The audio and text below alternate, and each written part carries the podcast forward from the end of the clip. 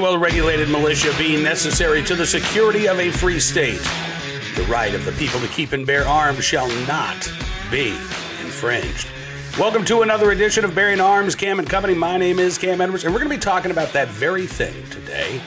Not just the right to keep and bear arms, but the actual text of the Second Amendment because uh, once again, anti gunners are uh, making the argument that the Second Amendment is antiquated, out of date, it just needs to uh, go away. And you know, it never really meant to protect an individual right to keep and bear arms in the first place. Yeah, we're going to debunk that uh, argument here on today's Cam and Company. But before we do, here's something we have to think about. What's happening with the banks? It's literally crazy. Can you imagine what this is going to do to the retirement savings of America?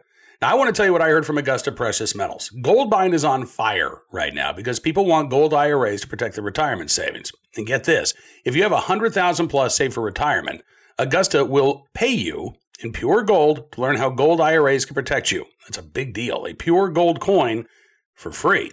Reach out to Augusta Precious Metals today and learn how you can get started with gold. Don't let big failures get you down. Get this free gold, get some peace of mind. Just call 855 222 4997 to learn whether gold can help protect your retirement and get your free gold coin. That's Augusta Precious Metals at 855 222 4997. Again, 855 222 4997.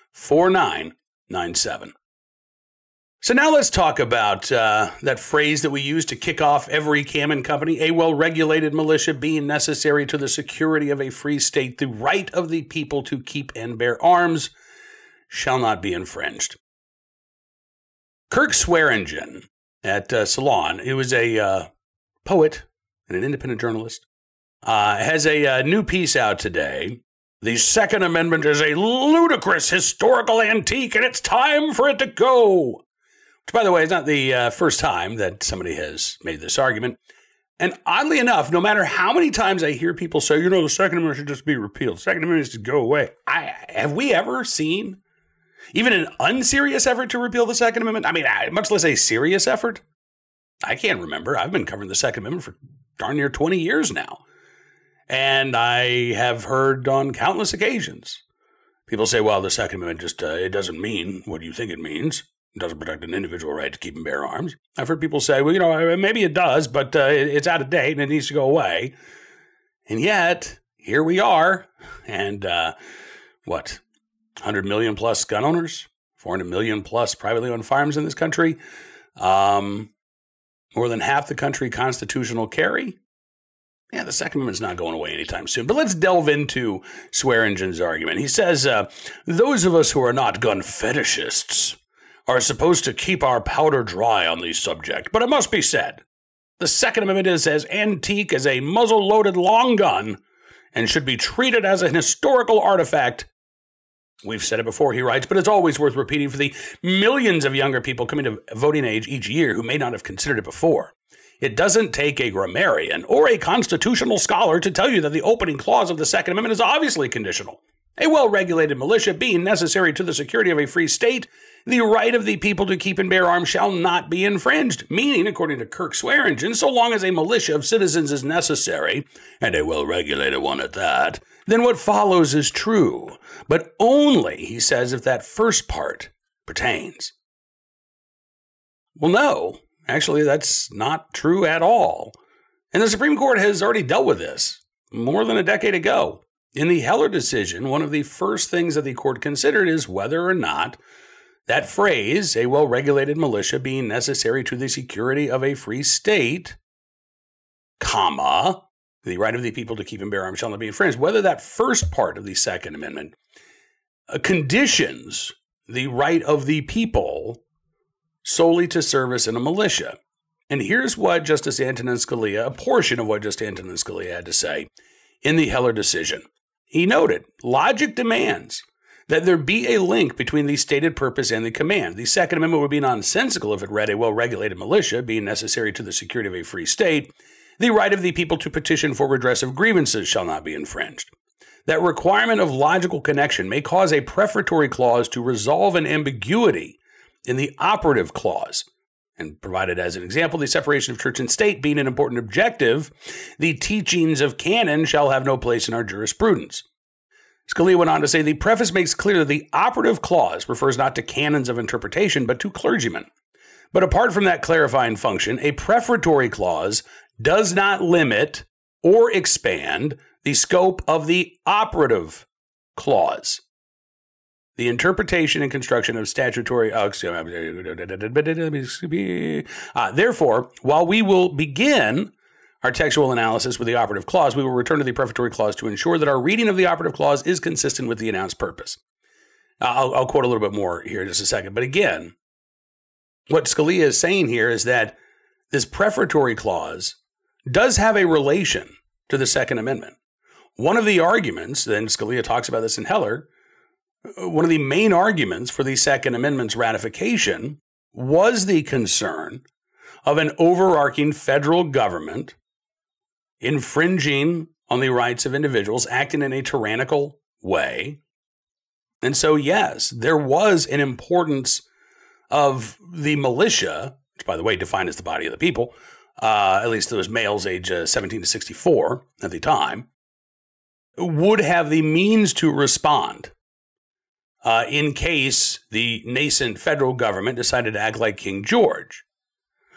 However, as Justice Scalia went on to say in Heller, the prefatory clause does not suggest that preserving the militia was the only reason Americans valued the ancient right.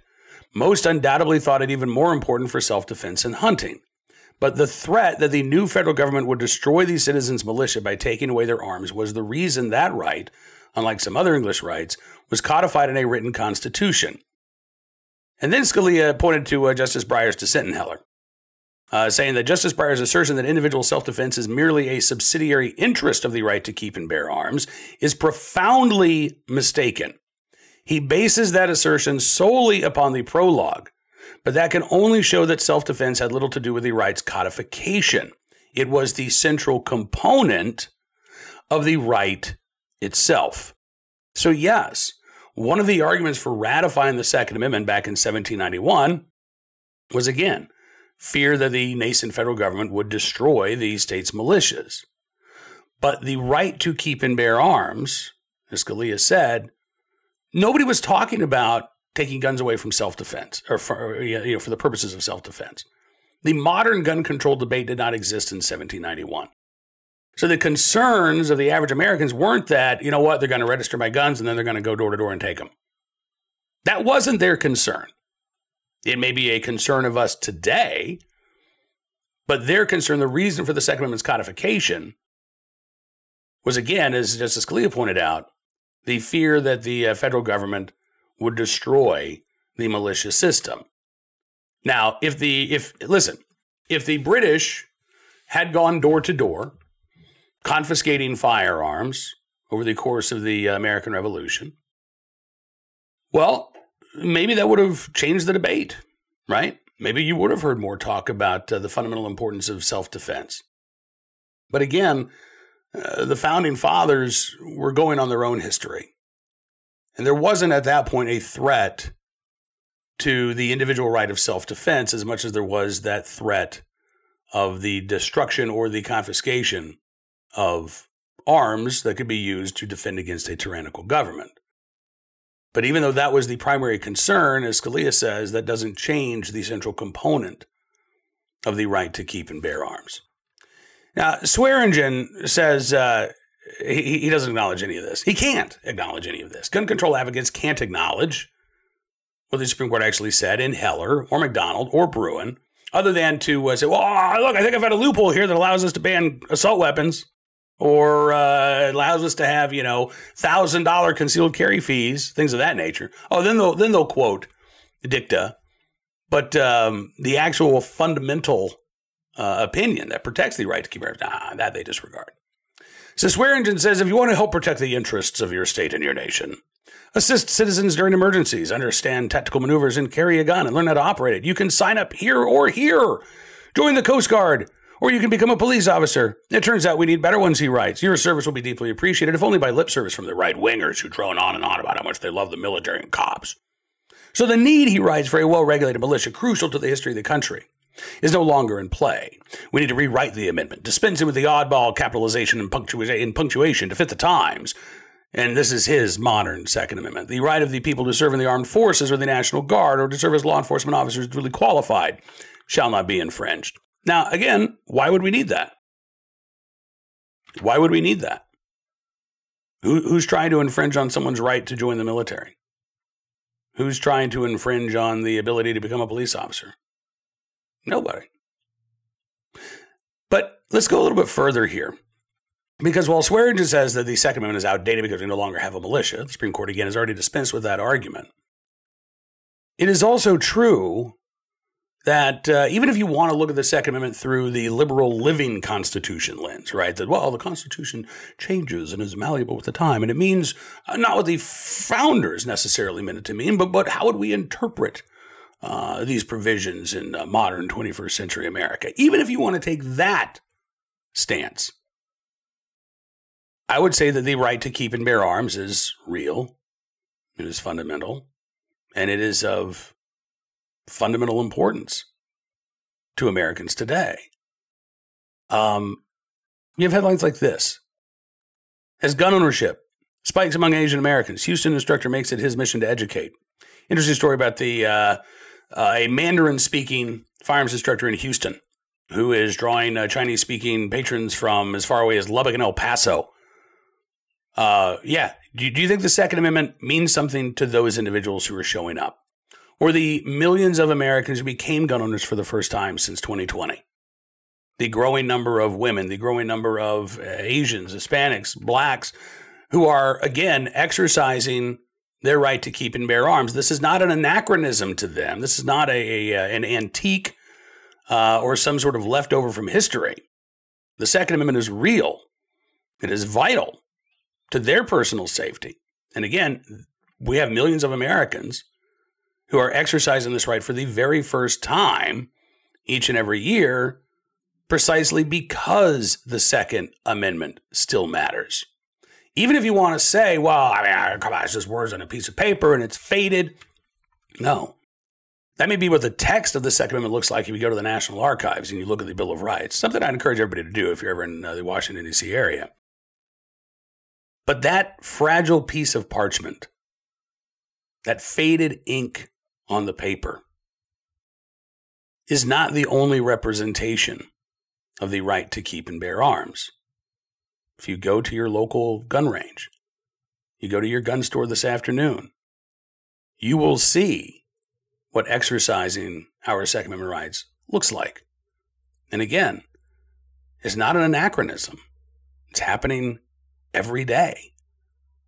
More people embracing their right to keep and bear arms because even under a living constitution, the right to keep and bear arms has become more important over the decades. Just look at the right to carry revolution, right? Where uh, 1987 uh, or 86, Florida becomes uh, shall issue concealed carry. Uh, over the ensuing decades, the vast majority of states adopt shall issue laws. The Supreme Court ultimately rules in Bruen that these may issue laws that were largely in place before uh, uh, the shall issue uh, revolution in the 1980s are unconstitutional. Now you've got more than half of the country that is permitless carry. You know, no government issued permission slip is required in order for you to exercise your Second Amendment rights. We have continually reaffirmed our support for the right to keep and bear arms, not just through legislative votes, not just through enshrining similar language in state constitutions throughout the uh, the entirety of U.S. history. And again, the vast majority of states also protect the right to keep arms in their own state constitutions. But again, by exercising this right, we demonstrate that it is real, that it is valid, that it is not an anachronism. But if Kirk Swearingen wants to change that, by all means, buddy, go for it. Start your repeal the Second Amendment campaign. You've got the text of what you want to replace the original language with. So what's stopping you? Oh, other than the fact that you'd face plant almost immediately because there's no way that you're going to get either uh, three quarters of the states uh, or the necessary two thirds vote in Congress to actually repeal the Second Amendment and replace it with language of your liking. At the end of the day, Kirk Swearingen is exercising his First Amendment right to bloviate into the wind, changing nothing about our right to keep and bear arms and its fundamental importance, not just in 1791, not just in 1891 or 1991, but in 2023 as well. Now let's turn our attention to today's armed citizen story, our good deed of the day, and our recidivist report. We'll start there with a uh, story out of Western Massachusetts where there was a, a catalytic converter theft ring that was busted. Uh, they're actually facing federal charges here. Seven individuals uh, arrested, and uh, as it turns out, all of them, all of them have previous run ins with the law. Uh, this from WGGB in uh, Western Massachusetts. And they highlighted the criminal histories of these uh, seven individuals. They say a, ring, a ringleader, uh, Rafael Davila, charged with larceny two years ago in connection with a stolen trailer, as well as fleeing from police in Connecticut. Also convicted in 2015 of burglary and illegal entry in Albany, New York, and in 2009 convicted in Springfield, Massachusetts on two counts of stealing motor vehicles. In 2010, or excuse me, in 2010, Alex Oyola convicted in relation to a series of jewelry store robberies in Connecticut. 2014, Santo Faberti convicted in connection with a string of jewelry store burglaries in Connecticut. Apparently, uh, I don't know if that was a different string of burglaries in Connecticut, but uh, apparently uh, he and his compatriot must have uh, shared some stories. Carlos Fonseca convicted in 2014 with assault and battery with a tire iron in uh, Hampden Superior Court, served one year in prison. Zachary Marshall found guilty in 2018 of burglary in Connecticut. He's believed to still be on probation. Nicholas Davila, criminal history in Springfield District Court, one case charged with assault and battery on a police officer and resisting arrest. 2019, he was placed on probation, and that case was dismissed. A Taurus currently on pretrial release for two cases in Connecticut where he faces charges of burglary, as well as stealing a firearm. So, again, all of these individuals with uh, previous criminal records, uh, one attorney that uh, WGGB talked to, uh, Jeremy Powers, said, uh, quote, each individual, you have to look at their criminal record as to what they were convicted of previously. So there's no disputing that Massachusetts judiciary has become increasingly liberal. And as a result of that, people are giving second, third, fourth, fifth chances and are frequently released on probation, at least until their uh, pretrial conditions uh, are released. Um, yeah, this is happening on a regular basis. We typically tend to highlight violent criminals that get second, third, fourth, fifth chances. But uh, this, I think, is interesting because catalytic converter thefts are, are way up. Um, and it can be a nightmare. Uh, they're becoming increasingly expensive to replace, obviously, because of the uh, growing number of theft and the uh, cost of materials that are that make them so attractive to thieves. This can be a huge financial burden on anyone who is the victim of something like this. It is not uh, perhaps as serious as an armed robbery or a carjacking or a home invasion, uh, but it can still be life changing. If you're living paycheck to paycheck and all of a sudden you got this unexpected expense, thanks to uh, I can't use the word I want to use, thanks to uh, guys like the uh, individuals we just highlighted above, you know, this has a real impact. And unfortunately, a bigger impact than what uh, a lot of these guys have actually dealt with in court when they've been convicted of previous crimes. Today's armed citizen story from Chattanooga, Tennessee. Don't have a ton of information about this one, but uh, police say that a person was shot during an attempted robbery over the weekend. Uh, officers called uh, about 9 o'clock Saturday night to the 100 block of West 41st Street. They found a person uh, deceased from apparent gunshot wounds. The man who reported the shooting told police that he responded in self defense as the uh, shooting victim was robbing him. The investigation uh, does continue, but at this point, again, police believe that this is a uh, justified homicide. We'll keep our eyes on any uh, more details that might come out of Chattanooga. And finally, today, in the right place, at the right time, willing and able to do the right thing, an Oklahoman who was able to uh, come to the aid of a woman in a uh, fiery car crash that left her dangling upside down from her seatbelt. Uh, this woman thankfully survived thanks to the actions of this Good Samaritan, and now she was actually able to reunite with the man who pulled her out of the uh, the car after going public with her story on local TV. This was uh, courtesy of Channel Six News in Tulsa, Oklahoma. Uh, Grace Kiefer was in a wreck on the Broken Arrow Expressway. Uh, the car basically ran into hers. Um, they swerved, they overcorrected, And then she ended up flipping twice before ending upside down. She said it was dark, it was smoky, it was dusty and loud. My airbags had gone off. And so I couldn't see anything out my window. But she said all of a sudden she heard someone yelling, asking if she was okay. He said his name was John. And he pulled her out of the car and took her to a group of people who were waiting for help to arrive. She said, I know that he didn't save my life. Other than being injured, I was fine. Other than being injured, I was all right. But it felt like my life was being saved. She had a concussion, sprained ankle, bruised ribs, bruised tailbone. She said once the ambulance got there, John left. She wanted to find him. She said she really wanted to tell him the impact that he had. She says, I need him to know how important that was to me. I really thought I was alone. And hearing somebody say, Are you okay? and making me realize I wasn't alone in the most frightening moment of my life was incredible. She said what John did was a reminder to her that there is good in the world, and she wanted to say thank you. So she reached out to News on Six in Tulsa. They did a story, and a friend of John's saw it, and he passed along Grace's information.